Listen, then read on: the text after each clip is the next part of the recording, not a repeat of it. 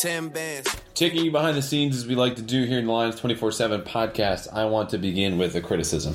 Um, this is not of me, of course, because I would, ne- I would never bring that up. Uh, this is of you from our producer, Andrew, whose name, last name I have never said aloud, which you know. I've only seen it spelled out, texts, emails, all that. Um, I've known him for eight years, and I've avoided calling him by that just so. It's actually Dzurita. The D, the Z, the D is silent. Or, excuse me, the Z is silent. Yes. okay, Yeah. Dzurita. Okay, Andrew Dzurita passes on from the last Not- episode that it's we no- had. nowhere near as complicated as it looks. So. Well, it's it's spelled D Z U R I T A. Yeah. So that's the the confusion. Right. Okay. Glad we cleared that up. Yeah. Um, but he passed on a criticism, and he does a great job piecing this together. The intro music is all him, you know, except for when people complain about certain music types, and then of course we all agree we should We should that play them the next next episode. Um, he said you have been using the word whatnot quite a bit as love of it. Yeah. It's a great bailout word. I mean, I just I, I, I ramble, and you guys know you listen. I ramble too much sometimes, and you're sitting here, do. and it's recruiting usually. So you're just sitting there with your thumb. Sometimes not Yeah. sitting here, walking off, and then coming back in the hell you five to, five minutes. Yes, but I, I do I do default to what and whatnot, and I, I've I've got no apologies for that. No, but we're always looking to get better here, and that's where I was leading here because usually we close, you know, all the things we talk about and whatnot uh, on the podcast by asking for reviews and rating. We're going to do that right here at the outset. You guys have been great. The feedback continues to be fantastic, but as I just demonstrated, Sean and I both have our own flaws. Maybe it's just one of us. Um, so we'd love to hear about those as well as what we're doing well. So please find us on iTunes, rate, review. We'd greatly appreciate it. Today we've got a mixed bag. I was going to go the potpourri episode, but apparently We've I- done that, yeah. yeah, I, so there's one of my flaws. I talked about being old and feeling old last episode. Now I'm forgetting things. So perhaps that's settling in faster than I expected. Nonetheless, Potpourri episode part two. Um, we've got Pro Day coming up. Spring Ball is going to start the day before. This is really the, the biggest two days of the last 40 and really the next 30 for the program. So being bunched together, it's a big week. Yeah. However, we covered a lot of spring ball talk, combine last time, so it'll be a mixed bag, potpourri, as I said. Um, our pro day, we've also got to talk about. We did this cool exercise this week, build the ultimate Penn State team. We'll touch upon that. Spring ball, we're doing bold predictions. I've got questions up. We talk about players to watch, um, and then I have a question because hoops obviously is playing. We played last night. This is recording on a Wednesday. We're going to have hoops talk with a separate guest who will kind of Oh, thank God. work his way through this. who will come on and fake it at the end. So when I fall asleep at eight thirty tonight, I don't have to watch it Yes. to know what to talk about. yeah, so Perfect. so this is going to be spliced. We'll bring that on later. It's going to be John McGonigal from the Centre Daily Times who is covering the game uh, eight o'clock against Temple. We'll recap that a little bit later on, and before we do that, we'll do a mailbag. All right. So we're going to interrupt our segment here with John, and then conclude with mailbag. so right. you got to stick around for that. Great. All right. So of all the whatnot, um, what do you want to start with first? Uh, well, pro days postponed. As we mentioned, we're recording on Wednesday, and it's uh, Our, our pro day. Let's our, get our yeah. pro day. Yes. Yes. It's 28 degrees, windy, and snowing. So Mm-hmm. if I'm going to embarrass myself and pop a hamstring, I don't want it to be because of the weather. I want it to be because of my own uh, my own workout style. So uh, that's that's going to be postponed. I'm not sure when that's going to pop up, but uh, we'll get into that a little bit more a little bit later. Yeah, I think you know we we had this idea about eight weeks. Oh no, the idea was months ago. Yeah. but first started talking about it on the podcast about eight weeks ago. Doing this workout program, both of us fell off that a little bit. I had a half marathon You last ran weekend. a half marathon over which- the weekend, so the train- I'm not really feeling bad for Well- you well, in terms of falling off your workout. Here's the deal with that though, because the half marathon training a interferes with the stuff that's actually going to help me run 40 yards or lift heavy weights off my chest or leap up in the air. Because any long distance running, as people who do this more than I even know, ruins your vertical leap. so that's why I don't run. You are gaining an 13 advantage. miles at a time. I am working harder and falling further behind you when it comes to that. Great. Uh, even as you uh, rehab. But anyway, our pro day has been postponed. We're still going to have a video for you. Going to be a lot of fun, but that will not be out next week. Sadly, uh, for all those of you holding your breath, but we'll have a final production. It should be fun and educational at the same time. Now, uh, I'm going to go next. So we've got spring ball bold predictions, ultimate Penn State team. Could we have an NIT for football? That's going to be a little bit later okay. because you know, a little thought exercise. I was I saw. NIT for football. I didn't know what the hell you were talking about. Oh, so really? I'm just gonna what if you had to here. guess though before I just revealed what it is? I, if you don't make the the 18 college football playoff that it should be, then you get into a different tournament. I nailed it. Yeah, you did. Perfect. All right. Well, we might as well talk about it now. All right, let's do it. 18 college football playoff. I'm in favor. I know there's some some hurdles and some holdups and everything like that, but I mean, it makes sense, and Mm-hmm. I, I don't think it needs to be bigger than that. And I don't think, honestly, any given year that the, the amount of teams that can compete for a national championship is going to be more than that. I mean, it's probably not even eight, to be honest with you. I mean, it's probably five or six. So, but I don't think buys should be in it. I think everybody gets in, everybody plays, and everybody goes with it. I have no problem with that. And beyond that, uh, I think you can still stagger the bowls, do a little NIT type thing, get yourself a couple extra games under your belt, and I, I, I like it. I mean, I don't think it's going to happen, but I Well, like it. yeah, because here was the idea. We kind of hijacked that conversation for do you want to do eight teams? I think we're, we're going to get to eight teams, but we can save that for May and June when we have nothing to talk about. Um, and the NIT is, is here. The idea behind this was the bowls, ultimately, at the end of the day, are meaningless, right? Like they're big, you know, sponsored event. It's a moneymaker for the companies that put it on. I think the build up, you know, provides some more meaning and significance to it. Obviously, the history of games like the Rose Bowl, the Sugar Bowl, you know, some more meaning to that, you know, just because they've played it a hundred times before. But at the end of the day, you you win games outside of the New Year Six. No one really cares. Right. Like you- you've got the Beef O'Brady's trophy in certain you know trophy cases back in your program. They don't really care. So the idea for this tournament was: Do you think ever you could get to a place where, again, say it's four, say it's eight, whatever it is, you've got the big college football playoff bracket, and then a la basketball, you would have some sort of NIT or secondary tournament that could work out, or no? I, I don't I don't see it. I mean I don't think so. I think you go with one bowl because I, I just think the travel money and all that kind of stuff would be a holdup. And you, I mean you see it with the with the, some of these smaller basketball schools are complaining about having to you know get in an airplane and travel across the country in unlimited time. And some sometimes it's just not in the budget for an expensive sport like football. I just I, I don't see them get going that far. And also also you know I think the bowls are there you know as sort of a fallback and they'll probably stay that way. Yeah, and it's all about the money, which is, of course, why the Bulls are going to stay in place. But I would counter with this is exactly what they're doing at FCS and in lowers divisions lower than FBS. Right. And it's entertaining. I mean, it's it's fantastic. Yeah, I don't think people will complain about more football because that's ultimately what the tournament would be. It's the same thing you'd have bowls. And if your team wins, you Right. keep playing. Okay. But it couldn't obviously be that big. It would probably be maximum of eight. So you're talking about two 18 tournaments. One, of course, being bigger than the other. Right. I don't know. I, I don't either. I think I think because the Bulls are so entrenched, you could probably never get away with this. Yeah, I think that's I think that's what I was trying to go for in my last thing. Oh, I was really? trying to avoid saying whatnot, so I didn't ramble on it. You're so, shook. Yes. We are not what ten minutes into this already. no seven Don't- and a half. Don't worry. Feels like forty, but seven and a half. because here's what we'll do. We'll, we'll cut it out, throw it in the outtakes. All right, great. Very good. All right. Moving on from possible NIT explanations, we'll get into what people want to know. The Ultimate Penn State team. This was fun. It was fun. Uh, breaking down what six positions. Uh, you have fifteen dollars, four dollars for each position. Um, you know, we, we we staggered them. Um, honestly, pretty solid across the board. I think there was some real steals and value there um, in a couple of spots, but we'll get to that later. Uh, what, was your team first off? Well, here, here's the graphic. For those of you who didn't see it on Facebook, didn't see it on the site, didn't see it on Twitter, it was everywhere. I, the reach got pretty big on Twitter. It was kind of a fun thing. I- It, it's not an original idea. You're given a $15 budget. because people uh, tweeted at Lavar to tell him what an awful person you were. Yeah, disrespectful as was the word. Oh Right. wow! Well, so you've got all-time best Penn State players a quarterback, running back, wide receiver, defensive line, linebacker, and defensive back. You got to pick one from each, so it's a six-person team, and they're ranked in order of value. So, of course, the top guys are all worth four dollars. Saquon Barkley, uh, you know, Tamba Hali in the defensive line, Kerry Collins is the top quarterback. Of course, you can't go with those guys, or you run out of money. Right. So then you got to balance it out. So with my fifteen dollar budget, this is the team that I went with. I had Trace McSorley for three dollars. I went with Larry Johnson for two dollars. Allen Robinson for three.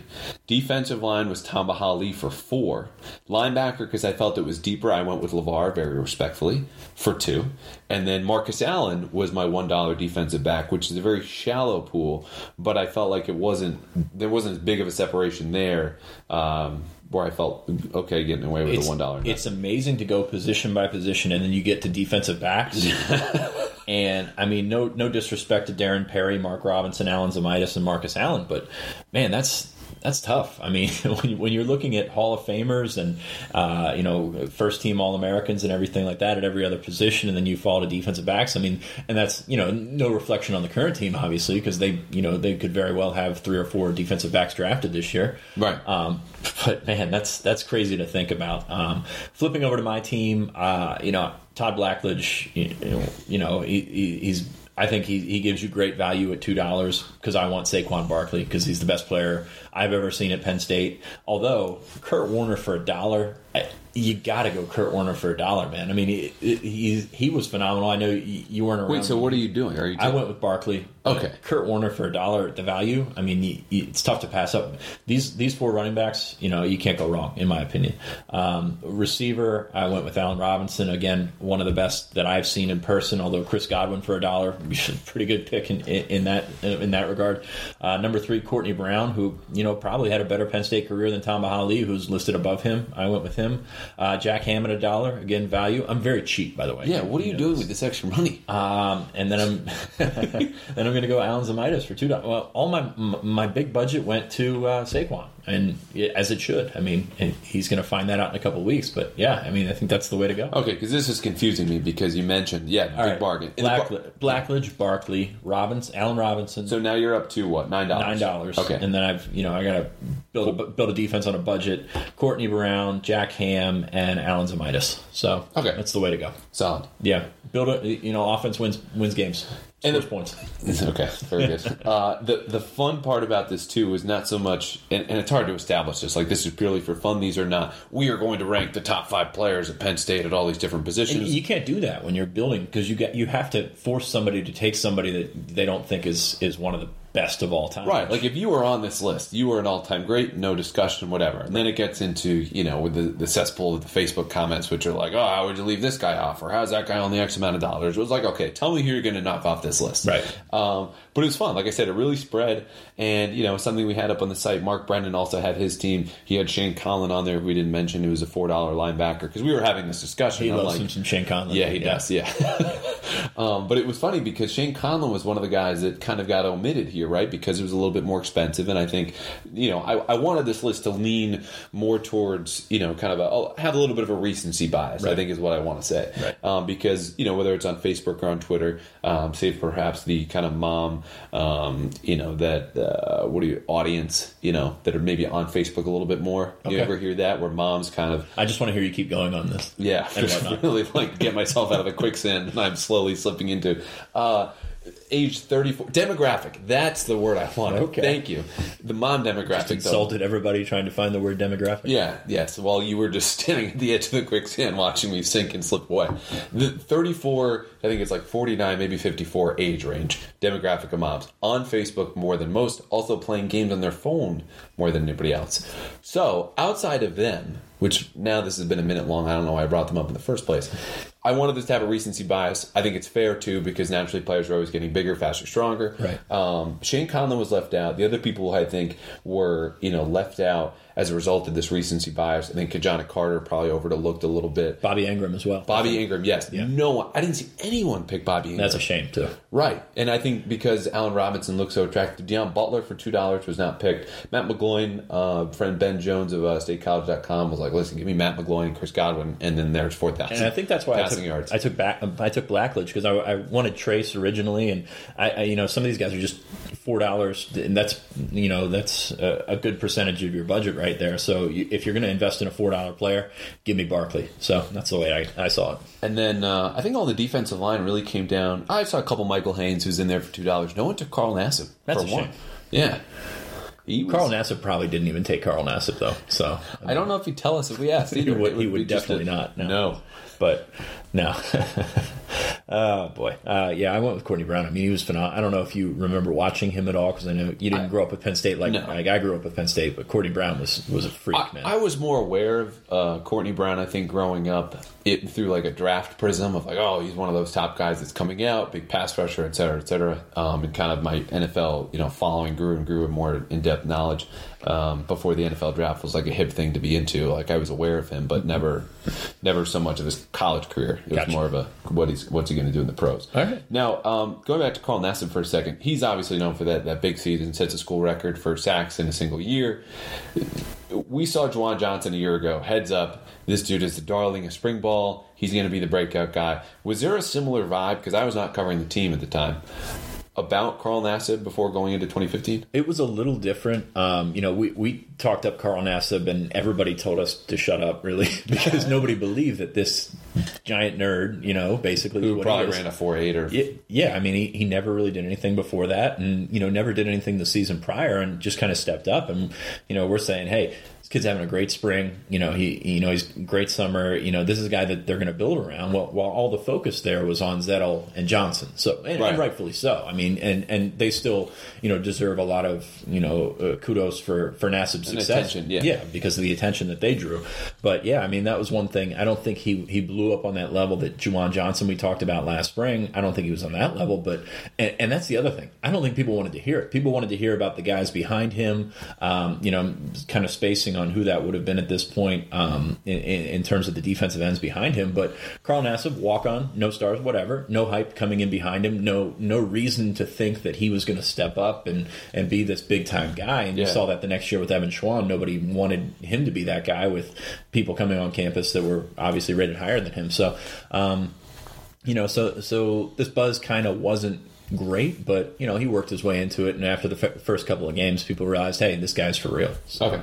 Well, the reason I asked was uh, going to be a quick transition into spring ball Well, predictions. certainly killed that, didn't well, I appreciated the history lesson there. Yeah. Um, and yeah, of course, he went on to be the highest draft pick, I believe, out of uh, no, Johnson was Johnson was Yeah. okay. Number one film crush, by the way. That was 2015 season when I started watching. Oh, Tape yeah. wasn't around for for uh, spring ball then, but watching that dude, man, game after game, he was the best. He was. He was phenomenal, and I'm surprised he hasn't done a little bit more in the pro. I know he's he's had a solid career so far, but I'm surprised he you know we haven't seen him elevate you know into that next level. But that's another story. But go back to your your, your saying. I mean, I, I didn't mean to interrupt again. So, No, it's okay. This is my not the quick transition. I, I should have set you up for something a little bit shorter Yeah. than Carl Nassib history. so how about Carl Nassib? Yeah. All right. Well, into the next into the next section. Very good. All right, so spring ball. Uh, again, we, we did the last episode, 10 players that we're most looking forward to, went back and forth. That was a lot of fun. Since then, I've had a piece, the 12 biggest questions. Um, tell me you haven't looked at this. Of course, I haven't looked at it. It was a gallery. Okay, very good. Yes, which we apologize for. And, Gallery season. Yeah. And, and the whole thing is about galleries. Obviously, it's more work for you to read. It's also more work for us to write. So when we say if we didn't have to do these, then we wouldn't. Right. We're being honest. Yes, we are. Um, okay. Well, let's see. Let's do this. How many uh, can questions can you name of the twelve that I named as the biggest questions facing Penn State? Well, I think I gave you five of them. So, um, we, so I That's right because I was asking. I was like, I need to. I want to You, get to. you 10 had here. seven originally, and you wanted to get to ten, and you ended up with twelve because you love odd numbers. Didn't even tell you about twelve. yeah. All right. Well. All right. So let's knock these out. and We'll talk about the ones that you didn't get. Uh, let's see. Biggest question. Um, Tommy Stevens is there. I don't think it's the biggest question. And how much snaps he, how, how many snaps he gets. Offensive line, Uh, obviously. well, you're 0 for one. I'm 0 for 1. yeah, did not include Tommy I. Stevens on the offensive line is not one. Is the line position versatile enough to fill in at right guard if need be? no, okay. Uh, offensive line improving. Uh, defensive tackle. Uh, yep, yep, Middle linebacker, obviously. Yep, down to uh, nine. Safeties. I don't know if that's one or two. yep, Uh, let's see. Replacing DaeSean Hamilton. uh, yep. Miles Sanders shouldering the load.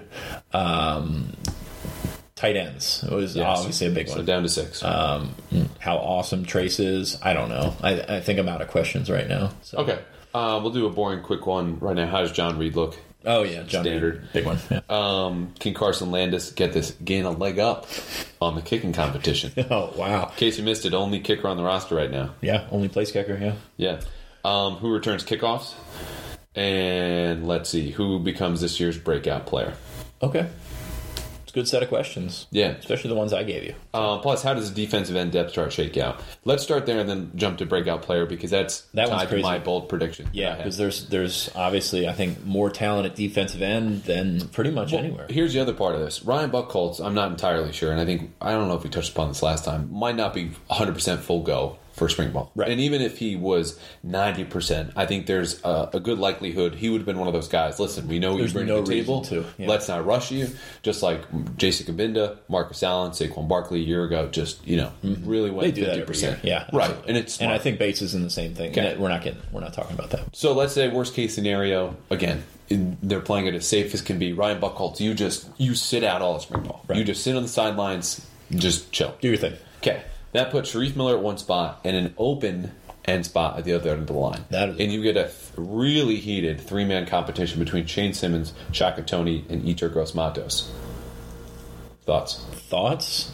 Like, where do you start with that? Whoever goes in, I, I mean, I, I don't think it's going to be Toney. I don't think Toney's the every down guy yet. So I think it's between Matos and Simmons, or Gross Matos and Simmons. Mm-hmm. Uh, they obviously love Gross Matos. I thought Simmons looked very good at the end of the year last year, and I think he's, you know, probably got a little bit of a leg up um, just based on Okay. you know Gross Matos. I think still has a, a ways to go. He's not a freshman anymore. You know, you, you sort of have a little bit of leeway as a freshman, um, but I think Simmons, he's a year older, too. Yeah, he's a year older. He's still got, and that's the thing. He's still got so much room to fill out. I mean, we posted those photos from the, the max out session, Yeah. and he still looks like, kind of like a high school kid. You put him in pads, Well- he looks kind of different, but Because Sean Spencer described him last summer as like a Greek god, which is kind of their default. Like, wow, look at this guy. I mean, if, if James isn't counting the 10 abs on Cam Brown, which I think has happened a couple times.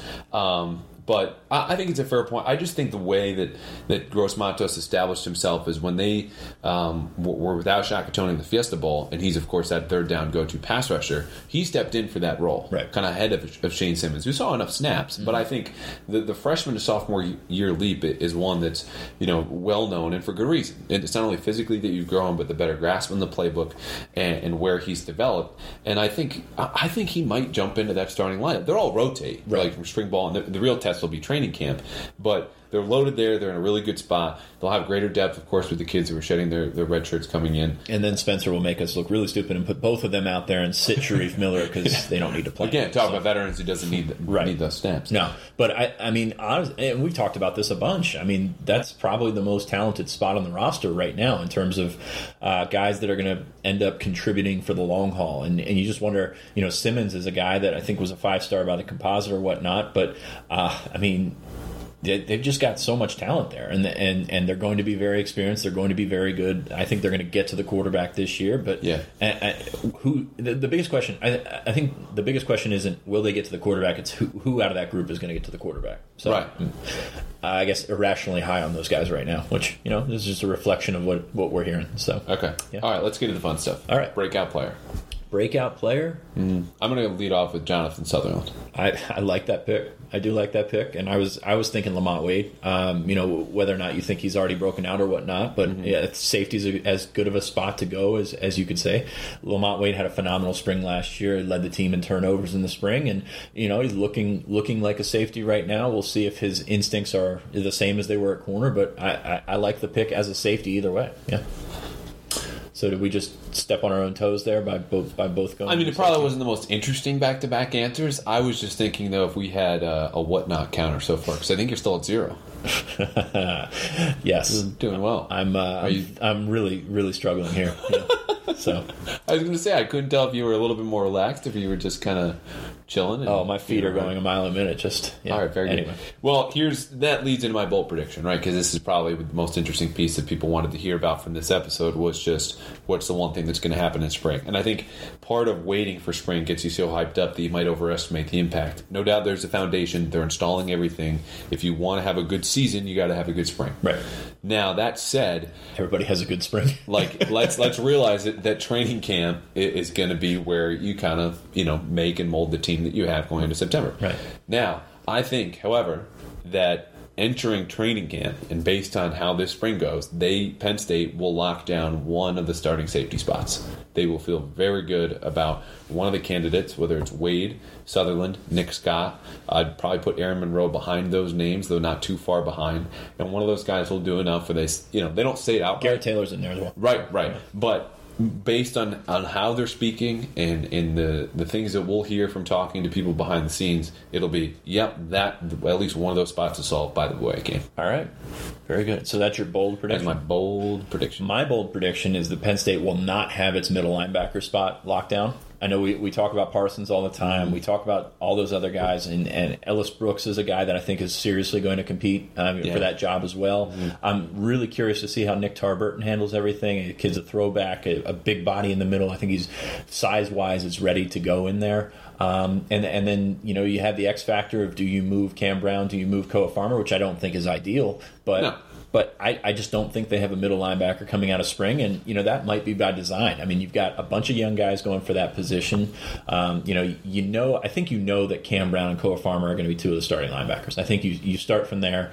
Um, you know, Cam Brown still obviously has a lot of work to do in, in his own right, but, But I think they're happy with him. Like you know, I think so. Yeah, I think so. Because it, it's so much physical too with him being six foot five and just having such a struggle to add weight, Right. You know, with his body and, type. And if you have a starter coming out of the spring, I mean, how does that impact? You know, say you name Micah Parsons the starter, how does that impact Ellis Brooks? How does that impact the other guys? And on the flip side, you name Ellis Brooks. That how does that impact Micah, Yeah. who just got just got here? Obviously, they have high hopes for him. has has done well so far in workouts and things like that. I mean, does that have an adverse effect? So I don't think they have a starting linebacker, or middle linebacker coming out of spring. And I think that's smart too, um, because even if say Micah or Ellis earns the job, they're they're a younger player. Like, Yeah. and especially with those where you got to say you got to earn it. Yeah. You know, this is not what we were talking about before with the Shareef Miller, Ryan Buchholz. We know what you bring to the table. Take care of your body.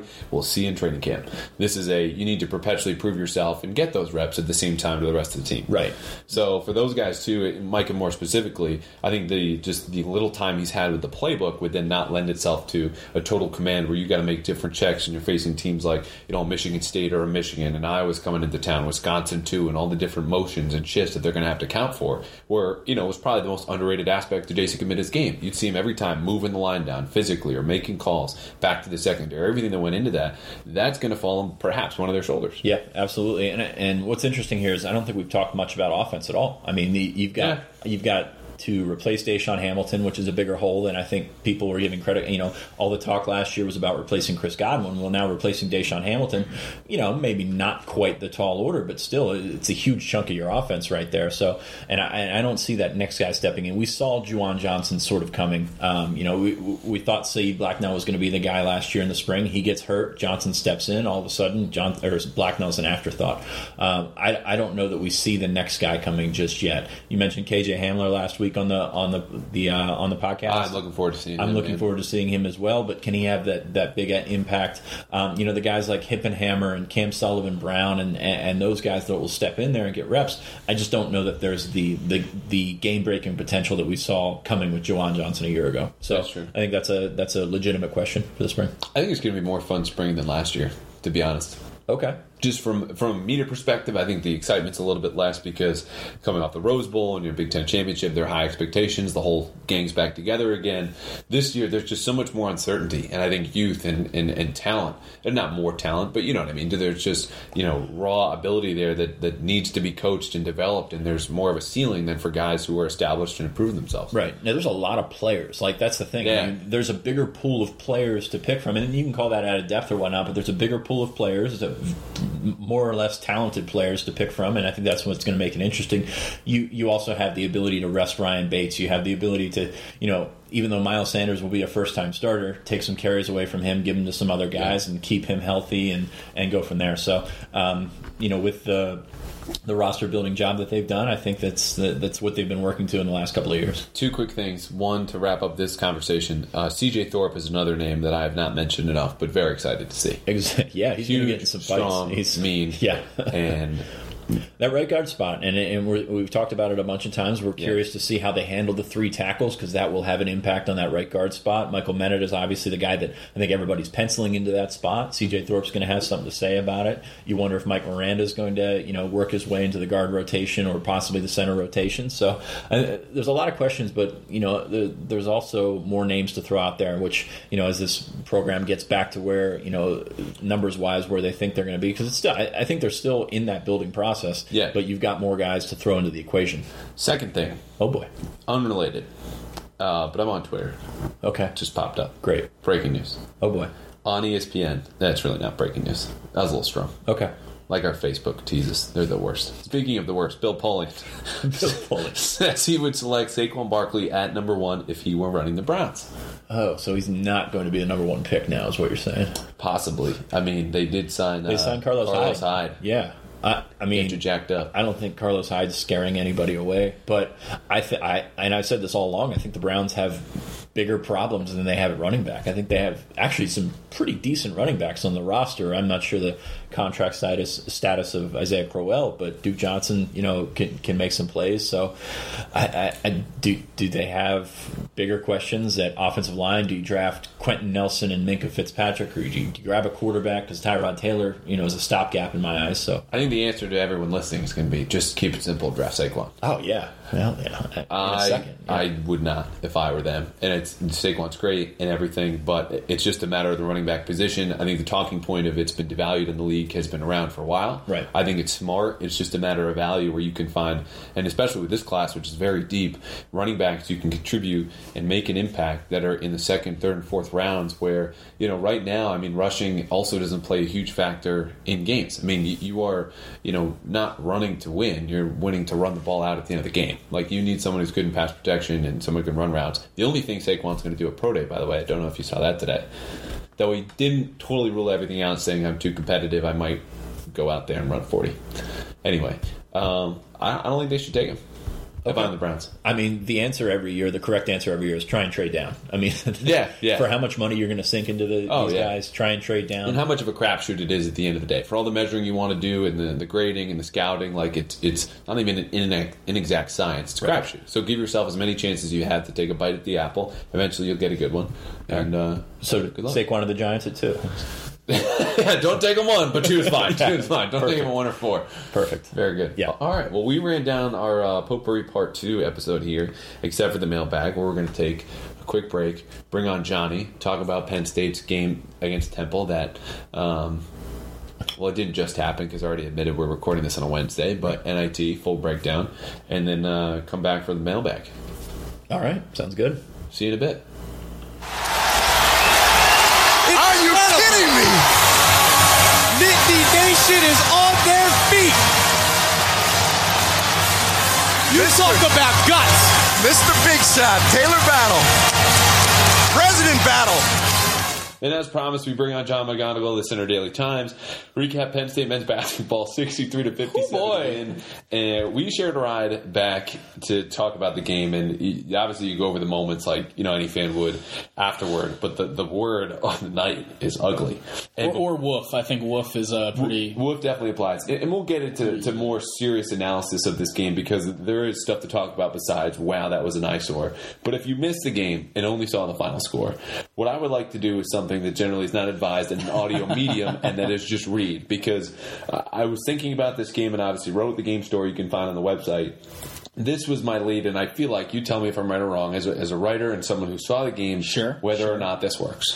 This is how the game story begins. Yes. For 36 minutes, the dumpster fire raged. No, that's good. That's fine. no, it goes on. Uh, okay, Goes on. all right. Fueled by careless fouls, absent stars, and fading season hopes, it skied to the Bryce Jordan Center rafters Wednesday, warning all in attendance this would be the last they would see of their Nittany Lions. And while this year's NIT may operate within a new rule structure that's tinkered with halftime, uh, not halftime, but breaks in play, the three point line, and more, the game itself is still 40 minutes long. And so in those final four minutes, four seeded Penn State suffocated the fire, much like its visitors, en route to an ugly comeback win.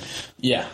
Look, I mean, it was it was ugly for 36 minutes, and Shizz Alston, the guard for Temple, said in the post game press conference um, that look, we beat them for 36 minutes, and then they hit shots down the stretch, which is what happened. Look, Penn State went on a 15 to three run in the final four minutes, uh, really led by the three the three ball. You know, Shep finally hit two, uh, Josh Reaves hit one, and Shep's second three ball. His first one tied it, second one put him up five, and a- at that point, you know, there's a minute 38 left, I believe. At that point, they're up five or whatever it is. felt like an inter- It, insurmountable it, it really did. It really did because that's just the way the game was going. It was so ugly in the first half, and it was ugly for much of the third quarter. I, I mean, ugly to the point that Tony Carr, the leading scorer in the Big Ten, you know, twenty points a pop per game, has two points, one of twelve shooting. I mean, when that happens, you you as a team who relies so much on on that guard should not win or should not expect to win.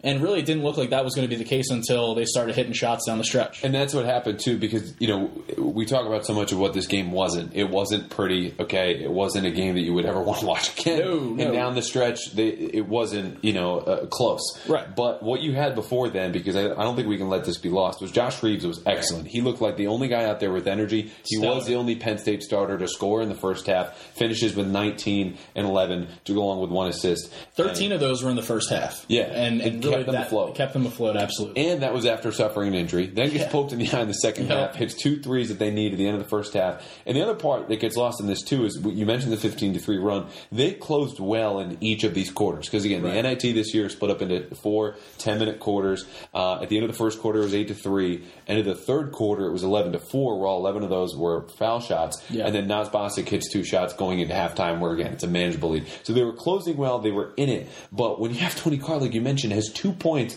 he and Lamar Stevens were one of like 20, I think, at one point, Yeah. which sounds absurd, but that's, that's how this game felt. I mean, look at halftime. Shep Garner, Stevens, and Carr were 0 for 11. Yeah. They didn't score like, ha, like go figure that your three. I mean, three reliable scorers like that would have nothing at halftime, absolutely nothing. And I mean, look in the first half, the, you know, Penn State turned the ball over six times, which six times isn't terrible, but when two of them just are you dribbling off your foot and going out of bounds, that's pretty bad. I, like it was just everything that you know they had more fouls than than field goals, ten to nine in the first half. They, they were blocked four times, and it felt like more. Shot thirty one percent from the field, and there were two clock stoppages too, like clock malfunctions, which just like it makes it drag on and on and on. The first five minutes of the first quarter was twenty two minutes of actual like real time. I mean, it felt like it was going to be a three and a half hour basketball game tonight, and eh, well, the nice part the, was, first half was just it was just brutal. you could tell some of that ugliness was a byproduct of like, listen, these these dudes know each other. Like Oh, they go back, Oh, you know, to Philly. You know, it, Temple doesn't consist exclusively of Philly guys. We know all the Philly guys in Penn State's roster, but we were able to go to the locker room, which does not happen post game, except Mm-hmm. for this is NIT rules. So they run the show and they say what media can and can't do. And we talked to Shep, talked to Nas Bostick, um, even Tony Carlo, but Lamar Stevens is like, yeah, listen, they know what we want to do. We know their counters, and then the kind of the counters to the counters. Exactly. So you run through all that. Yes, energy was down. Tony Carr, the best player on the floor, was was just awful until the final stretch. Had a couple nice assists, had six rebounds, and then again, Shep Garner's not himself until he hits those late threes. But some of that too was just like we know how to defend you. Good as you might be, we grew up with you. Yeah, and, dude, and it- that means something. It felt like a blacktop five on five game that it just just a pickup game for the first half, just duking it out like that. Where, like you said, you know, Shizz Alston and Lamar Stevens are best friends. They played in high school for two years together at, at the Haverford School on the main line. Like Yeah. they know each other going back, and it's like when you're developing those moves as as a high schooler and fine you know you fine tune them in college. I mean, those guys saw what you had back then, and it's it's not too far you know from from from that. So yeah, look, they know each other. They they play each other all the time. In the summer, when the Penn State guys go back home to Philly, they they'll meet up and play, and it's just it, you could tell you could tell Yeah. that was the case in the first half, and it, it really started you know to, to turn the tie there at the end with just the three ball, and that's that was ended up winning it for Penn State. And at the end, they lead for just three minutes and 17 seconds. There was Yeah. only one tie that we had, and that was at the very end Penn State finally turns it. And, Right. and the guy who did that, as we mentioned, uh, was Shep Garner. With that first three that he hits, it ties the game. And that's the last note I'll say on this because we got to look ahead. Notre Dame's going to be the game on Sure. Saturday at noon. Shep hits that three, gets a win in his final game at the Bryce Jordan Center, which, you know, in some part is kind of a small consolation, but you did lose on senior night to Michigan, which of course sucks in and of itself. Yep. But you lose Mike Watkins, and in turn take a big blow out of your NCAA tournament hopes. Mm-hmm. So all of that occurs. Shep's not able to leave on a win. Now he goes out on his terms with a victory, and he's the biggest proponent of that down the stretch. Not only with those threes, but defensively, like we said, a single basket for Temple in the last three and a half minutes for him to go out and what he's done for this program and been a part of the rise. I mean, you, you got to feel good for a guy like that. Absolutely. And quick note too, uh, Nas Bostick, twelve points. Julian Yeah. Moore, ten points. Nice contributions by those two guys. Moore, a senior, and Shep mentioned it though in, in the post game presser that look, this was you know, he didn't want this to be his last game. You know, it, it came down. He said, "quote unquote," it came down to who wanted it more, us or them, and we made the plays on the stretch, and he was a big part of that. They wanted it more. For They the wanted last it more for the last 2:43. four minutes. It seemed like it seemed like no one wanted it in the first No. thirty six. So Yeah. but yeah, but yeah, looking ahead to Notre Dame, I mean, th- this is a team that was uh, that that felt you know done wrong by the uh, by the selection committee. A lot of people thought that they could have should have been in the tournament ahead of you know Syracuse or you know a few Yeah. other teams that ended up getting in UCLA. And and it, it's because they had their best player, one of the best players in Well, the two country. best players. Farrell was out too. Absolutely, yeah. Bonzie Colson missed a lot of the season, and, and that guy is just an animal. That he's going to be really tough, especially when you don't have Mike Watkins in there. I mean, he's going to be a handful for Julian Moore and, and those guys on the block to really, you know, because he can step out and hit from really anywhere. And I think that'll difficult. that'll probably fall more towards Lamar Stevens. We saw Sure. play some of the five in the third quarter. They went small, kind of came back a little bit, couldn't close it until the fourth. Yep. But I think I asked him about Colson. He's like, "Yeah, he's good. I don't really know anything about them." Shep said that you'd seen a couple of games of them, not as along the same lines, but it kind of just comes down to him and Farrell, right? I mean, that's what broke their season ultimately in their NCAA tournament hopes. But on a talent basis, they're a one seed for a reason. It's because really they shouldn't be here. Yeah, look, yeah, on a talent, you know, by a talent basis, they should be a nine or ten seed in the NCAA tournament. Yeah. They should be playing on Thursday or Friday, you know, one of these sites, not in the NIT. But you know, when when you have a twenty-one and fourteen record, and you know, the, the the committee can only do so much in terms of looking at your total talent. I mean, you, ha- you have to look at the resume and, and what they did and what they didn't do, and what they didn't do for most of the season was win without those guys. So Yeah. but in terms of talent, this is going to be one of the toughest tests Penn State has all season, realistically. Yeah, really good team. I think it'll be a fun matchup. You know, to me, obviously Penn State's going to be an underdog. Mm-hmm. They should be. What would Especially on the road, too. right? What would concern me beyond Notre Dame's pretty good, and Penn State's going to be on ro- on the road is just that energy level that they have for the first thirty six minutes. Now, if you want to play devil's advocate here and big time PSU fan and say like, listen, Tony Carr's not going to have two points again. You know, Exactly. Shep Garner should have at least eight points, but they should arrive sooner. You'll get better games out of Lamar Stevens. Uh, you know, well, you're not going to get better games out of Nas Bostick or Julian Moore No, or Josh Reaves likely, and you're going to need a much, much, much better performance against Notre Dame. And I just I worry about you know because so much of Carr's game, and you don't like to do sideline psychologist, right? Mm-hmm. Like you know, obviously the NBA has been a topic of conversation. I'm not saying his head was elsewhere, but there was just this vibe to his game that goes beyond what looks like a nonchalantness, which is really just him controlling pace. Like he was slow and ineffective and missing shots.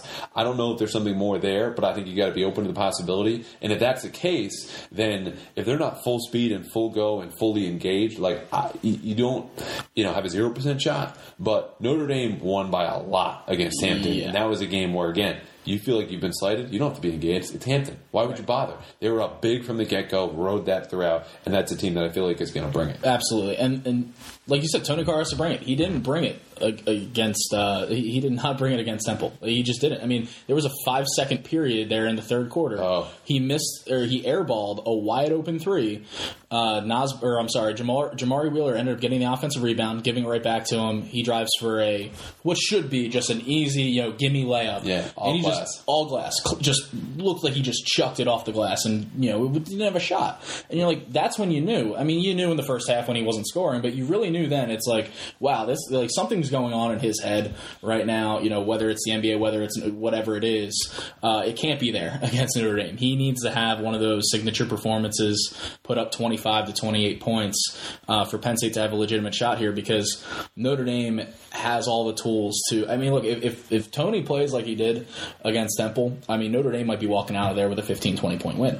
Right now, again, it, it's it's too much to kind of speculate what his mind is. But the Sure. point Oh, is, yeah, it went yeah. Mm-hmm. it went beyond just like he's trying hard and having a bad game. It was just he just wasn't there. Now, uh, okay, so I think the as we said, they're going to be underdogs. The likely projection is they lose. This is where the road ends. I think that makes a lot of sense. That's where I would project them. Do you think Penn State pulls off an upset on Saturday? I don't know. Okay. I think bon- Bonzie's too much. I'm with you, but what I think would help them here, because again, defensively they're still a good team. If they shoot the three as well as they did, as you saw when they beat Ohio State, and when they're kind of giving Purdue a run and they're sustaining themselves, that's where I think they could give Notre Dame some trouble because they made you know seven of twenty. You look at the final game and you go, okay, that's about on par. Well, they made their last three, so for Yeah. the better part of this game, you're looking at their four of seventeen from three, which when they finally paired those threes with stops, that's when they're dangerous. So if they're able to do that for the better part of this upcoming game, I think you would have what you would expect. You know, two very very good basketball teams that could have made the NCAA tournament duking it out. But if they don't have those threes, I, I think this is over. and This where it ends. Yeah, and, and you mentioned it that they, you know,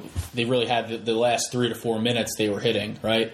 So essentially, they what took sixteen minutes, essentially sixteen minutes off. Yeah. you can't take four or five minutes off with Notre Dame because they they have the ability to pop off more than than Temple does. You know, very very clearly more than Temple does, and you, you just can't you can't have that. You can't you can't have you know Penn State had 16 minutes of, of really slow, ugly play. You can't have four or five against Notre Dame. Yeah. you just can't. All right, we got to wrap it up here because we got to get back to Sean and the mailbag segment that we promised uh, at the beginning. I appreciate you coming on, man. Yeah, absolutely. Uh, two things: give me your final four and Ooh. stuff that you're working on uh, coming up at the CDT, maybe spring ball related or things you want to tease that people should follow and look for. Sure. So uh, final four is uh, it's Arizona against Gonzaga, and then Ooh. yeah, and then Purdue against Duke. I've got Purdue over Arizona in, Okay. in the final.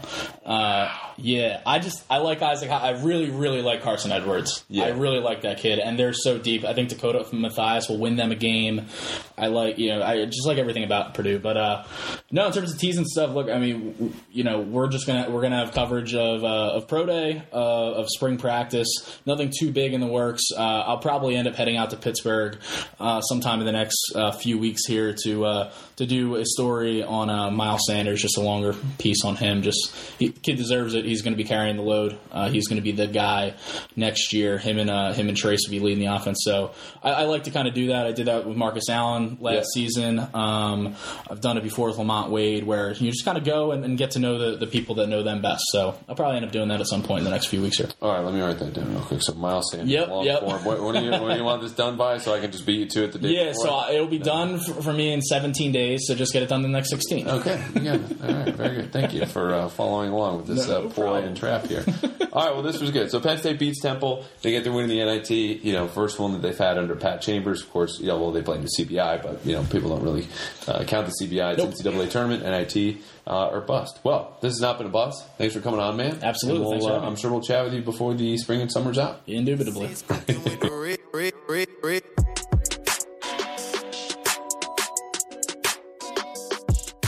Welcome back. Hey, uh, it was a heck of a game. Yeah, really good. Really, really lots of uh, made shots, some missed ones, defense. I thought Johnny and I had a good conversation. I thought so too. It was fantastic. What was your favorite part about it? The end. Because you could come back. Yes, yes. It's a great Muppets joke. Anyway, uh, mailbag is back. Oh, the the old guys in the yeah, uh, balcony. And Waldorf. Fantastic. Uh, favorite Muppet. Big Muppets guy. Muppets movie. Favorite one. Real quick. Muppets movie. Yeah. The original Muppet movie, I guess. Oh, the original. Yeah, I like the uh, Muppet Christmas Carol. Big one. that was a good one. Yeah. That was a good one. Anyway, that was not in the mailbag. What's no? No. What's your least favorite Muppets movie? Uh, Great Muppet Caper. Ooh, do you Yeah. know that exists? Oh, uh, another one. Um, really deviating here from the conversation. The one where they're uh, they're like pirates are out to sea. Muppet Treasure Island. Yes. Oh my god. Yeah, that was like the. Uh, it's been like the fountain of youth for me. Saw it as a kid, loved it. Not been able to find it since. Really? I have it on VHS at my parents' house. I'll have them bring it up. Perfect. Um, also, throw the VCR in the trunk if you can. Great, great. All right. Um, Muppet mailbag. Muppet mailbag. Perfect. All right.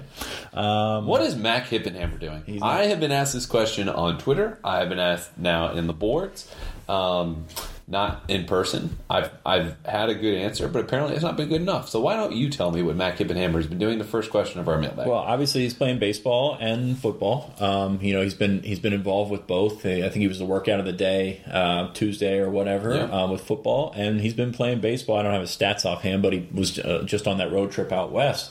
Uh, the simple answer: he's going to do as much as he can for both. And I think you know from from talking to people, he's scheduled to be a full participant in, in football in spring football. So um, how that works out with the Penn State baseball schedule, who obviously you know plays a lot of weekend games, you know, still Yeah. early in the spring and things like that. Um, but yeah, he's going to be a, a full participant or as full as he can go in, in, in football this spring. Yeah, I think if anything, you probably miss a scrimmage. You know, that they'll have on a, a Saturday here or there, but otherwise, it's a lot more early in the week work that they'll have. It's pretty established ahead of time. This is something that he uh, James would have discussed uh, with Rob Cooper. You know, weeks, if not months ago, and said this is how we're going to split it up. You know, Mac is contributing for baseball, so this is not a case of oh he's just riding the bench, and if you're a football fan, well let's get him in spring practice. No, he, he has been playing for them, and He's a, he's a bench player. He's, he's played in five of twelve games so far. Right. You know, pinch runner. I think he's. Uh, I have here one of ten. Uh, you know, as we speak. So But these are games too where they're they're traveling a whole lot, and and you know they're, they're close games where when they get in the Big Ten, obviously those are the games that you need and need to find out what you have. But he's contributing early, will presumably get better as the season goes on, um, and then once they stop traveling to Florida or California or Texas or wherever they are, Carolinas, they'll come back and then it'll be a little bit easier in his schedule. So uh, I you know it's a little bit of both. It's a lot. I mean, that, that's a lot Yeah. on his plate, especially for a true freshman. Uh, really good, really good baseball player. The one for ten aside, um, but yeah, I mean, he's they've got high hopes for him on the football field as well. I'm going to slip in and be be a Z receiver. I think he's going to stick on the outside with the the amount of slot guys that they have on the roster. Um, so play a little bit behind DeAndre Thompkins and, and see what he can do this spring. I mean, he made some pretty good catches. Got, got a good set of hands on him. Pretty athletic kid, and you know we'll we'll see what they can get out of him this spring. I, I don't expect a ton from him, but um, you know especially behind Thompkins. But you know he's, he's a good little player. All right. Uh, moving from baseball and football to basketball, real quick. Johnny and I just talked about Tony Carr. Obviously, Yes. Um, where does he rank all time in, in Penn State's program in terms of the best players they've had? Well, I think he's going to be the best pro. Um, but in terms of where he was at, you know, uh, assuming he moves on, which I think we said last week, we, we both expect him to, to go to the draft or whatnot. I know you're wrestling with that a little bit more than I am. There Um, it is. What? The first whatnot. Damn. anyway, um, Back to being shook. Tony Carr. It took took basketball talk for me to get to, to the first whatnot, um, but no, I think uh, you know I think if he does go to the draft, I think he's he's built to be probably the most successful pro player out of the program. Um, you know, I still like Talor Battle. Uh, you know, he he obviously you know it was a little bit different times. Um, you know, the, Yeah. and, and things, but uh, yeah, he's he's he's an excellent player. Uh, you can throw a bunch out there. You know, I watched Calvin Booth as a kid, and he was he was great. Um, He had a pro career as well. Um, so I I don't know where he stands in that in that uh, Mount Rushmore, I guess, but I think he's he's right in the conversation there. I think if he does come back and presumably improves on what he's done this year, as he made a great leap from being a freshman to a sophomore, could leave as the best player to ever play at Penn State. I, I had no problem with that. Yeah, Yeah, I in addition to you know as a college career, but also as you said, probably going to be the best pro if he leaves right now. Um, interesting you brought that up because I've talked to people close to him that are not as sold in the fact that he'll go. It doesn't mean they're right. It's going to be his decision. well, he hasn't asked me. Yes, um, and current mock drafts kind of call from twenty five to forty in that range if he were to leave early. Gotta go. Yeah. Gotta go. And I've talked to some NBA people, which will have a piece coming out soon about where his, his stats are. As soon as the season's end, we'll have that. Their thoughts about where he'll land. Some people say possibly as high as 15. They're thinking being, listen, if there's one team that just falls in love with him, then you got to go get him. Right. So, you know, 15 not being the exact number, but obviously outside the lottery is the point there. Um, and it's going to be a really tough call. We don't get too much draft talk uh, in Penn State basketball, so Yeah. um, you know it's. Uh, I, th- I just think you got to go if you're him. It'll be it'll be fun discussion. Lastly, back to football. All right. Uh, starting offense, offensive line, obviously a question, not so much in the sense that, you know, we probably know who they're going to trot out there, but Well, this is I think for week one they probably want to know Yeah. because that'll be a different discussion to start spring ball. you no? put the question. Yeah, I think uh, that's I think that's the big thing, and I have a I have a list jotted down here. But how much of Ryan Bates are you going to see this spring? How much of Steven Gonzalez are you going to see this spring? I, I, I think that the spring is obviously a time where they're going to. Um, experiment, move guys around, do some things. They got three tackles we talked about before that have starting experience. James Franklin does not like to take a guy that's got starting experience, at least extensive starting experience, and, and put him back onto the bench and put somebody in front of him, which I think is, you know, everybody says Michael Menet's going to be the starting right guard. Well, you know, can you slide Ryan Bates in there? Can you can you move somebody else into guard? right guard. Just I'm just talking in general here. Okay. Can you slide somebody else in there that has starting experience and go with that five, and then see what you've got in Menet, see what you've got in C.J. Thorpe, and some of these other guys. So the spring I think is, is not completely irrelevant, but at the same time, this is not probably not going to be the same five that you see trotted out there every every day. Okay, so we can we get your starting line? I, I wanted to hear yours, but yeah, I, I, I go left to right. I've got Bates starting at left tackle, which I think is just kind of a guess right now because Will Fries could be your, your starting left tackle, could be your left tackle of the future. They showed last year that they like him there, um, so it could be really either one of those guys. And I have Bates and Fries at, at left tackle back to back, and Alex Gellerstedt behind them. Um, Steven Gonzalez at left guard. Don't see that changing. Mike Miranda, you know, Back can up. make a pace, place to could, could state his case to play. Um, could be the backup lion as we discussed off air uh, behind Tommy Stevens because he's so awesome. Um, but uh, yeah, moving on. You heard it here first. Yeah, uh, Connor McGovern, Zach Simpson. Uh, the questions about whether or not Simpson would be the guy. I think he would be the guy. They've got faith in him. Um, you know, just because he's a walk on or whatnot. I think people tend to write him off. But, Yeah. uh, McGovern and Simpson, Menet and Thorpe. Um, we talked a little bit about the right guard uh, uh, situation beforehand. I think Menet, C.J. Thorpe should battle it out at right guard and, and, and go from there. And then I have Will Fries as the right tackle, but I also have Chasz Wright in there as well. Des Holmes is there. Mm. Sterling Jenkins is there. I mean, at this point, do we know what we're going to get from Sterling Jenkins? We don't. Scout team contributions. Right. So Des Holmes is a guy that's made some moves, and I think the most intriguing guys in that list probably Holmes and Gellerstedt and, uh, among the tackles because they're going to get a lot of snaps this spring. They're going to see a lot of time. Um, you know, both very different tackle prospects, but big bodies that have sort of grown into those positions, and you know we'll see where they, they hang out. But again. Plenty of bodies to throw in there. You know, a lot better situation than it was a couple of years ago. So uh, I, I think that would be my starting and two deep, and uh, obviously subject to change, and it probably will in the next two weeks. All right. I'm. Uh, do you fill out multiple brackets when you fill out your bracket? I have yet to fill out a bracket. Generally speaking. But yeah, I do. I do. Because, yeah, you know, you, you get people that invite you on ESPN, you get people that invite you on Yahoo, then you get the smart people that invite you on CBS Sports through 24 7 Sports. Yes, the best people. Nailed it. And uh, yeah, so I do fill out mat- multiple. I don't spend too much time on it. Um, I, I saw the, what the uh, uh, five different types of, of tournament people was like. Uh, you know, Oh, I haven't seen that. Oh, it was great. It was, and I, and I'm I think everyone like the guy after the first game who says my bracket's busted and you just want to punch him in the face like that guy. Yeah. I'm a big No, the, the worst are the updated, and I'm going to get to the reason I ask you in a second. Okay. But uh, the, oh, still 10 for 10. It's like, congrats. Like, upsets are fun, but if you need a good bracket, you need to secure your final four teams first and foremost. yeah. So Okay. cool. You picked 12 over 5. No one's ever done that before. Keep I'm a, telling me I'm, about a, it. I'm a big in my other bracket guy. Like, oh yeah, I nah, Mm. ruined my bracket, but you know, my other bracket I've got Wisconsin, Milwaukee going to the final four. So Now, the reason I asked you is because I'm going to fill out two different starting lines right now. Okay. I'm going to give you, you know, the one that I would bet on, and then the fun one where I had Penn beating Kansas You as the first 16-1 you upset. can't put Mike Miranda at all five spots. I've tried. I know. I, I saw you type that out and have to delete it all. All right. Okay. So the boring bracket, the the chalk. This is what I would bet on if I had to bet. Okay. Uh, I'm with you. Ryan Bates left tackle. I think it's his best spot. The only thing holding him back there, in my opinion, is just getting a little bit more, uh, a little meaner, more physical in the run game, pass protection. He's your best option there. No Okay. question. Steven Gonzalez stays a left guard. He's been improving. There's just 340 pounds of just you're not going to move him. Um, Connor McGovern stays at center. Right guard goes Michael Menet. Right tackle is going to be Will Fries. I Chalk. think that makes Yeah. the most sense. I think it does. Yeah. Okay. Throw that out there. Great. Here's my pen going to the Sweet 16, beating number one Kansas on the way Scratch there. it out and go. Yeah. Okay. Uh, let's start with the right side. Ryan Bates at right tackle, where we last saw him. Fiesta Bowl, a couple of snaps in Maryland, which is a little weird, probably injury related, uh, as we discussed and wrote. Right guard, C.J. Thorpe steps in. Your boy. Well, Not quite there, no, but no. Um, let's see. Now we've got center. Michael Menet at center. okay. Okay. Mike Miranda left guard. Okay. Uh, Will Fries left tackle. Okay.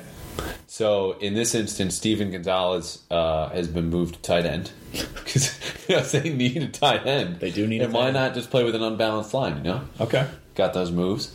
I wouldn't want to fight him. We all saw the bench press last year. What was it like forty three hundred? Yeah, something like that. it was better than our pro day, which still hasn't happened. Still not going to happen, sadly. But it's going to be bigger and better than ever. Uh, the only regret I have with that line is obviously leaving out Connor McGovern.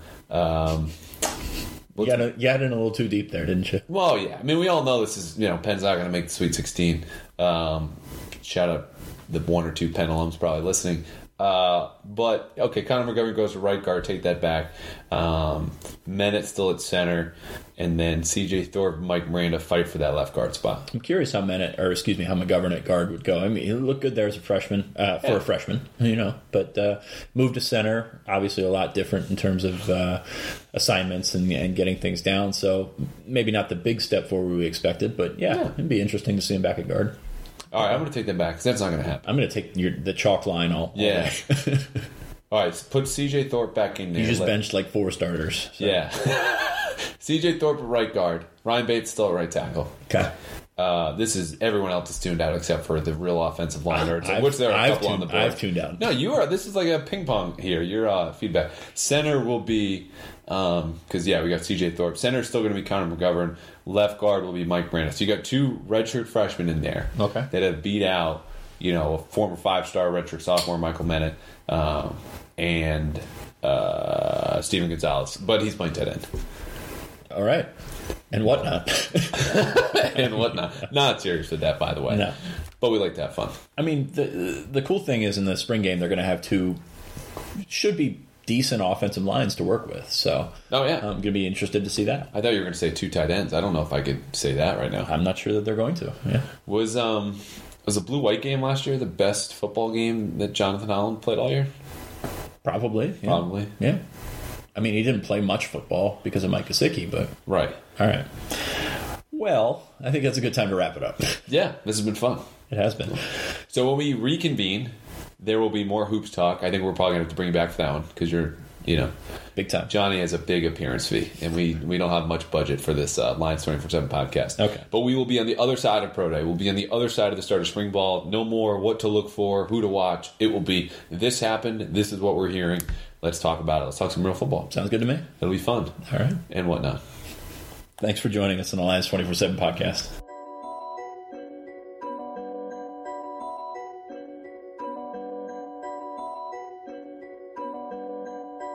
Ten bands, fifty bands.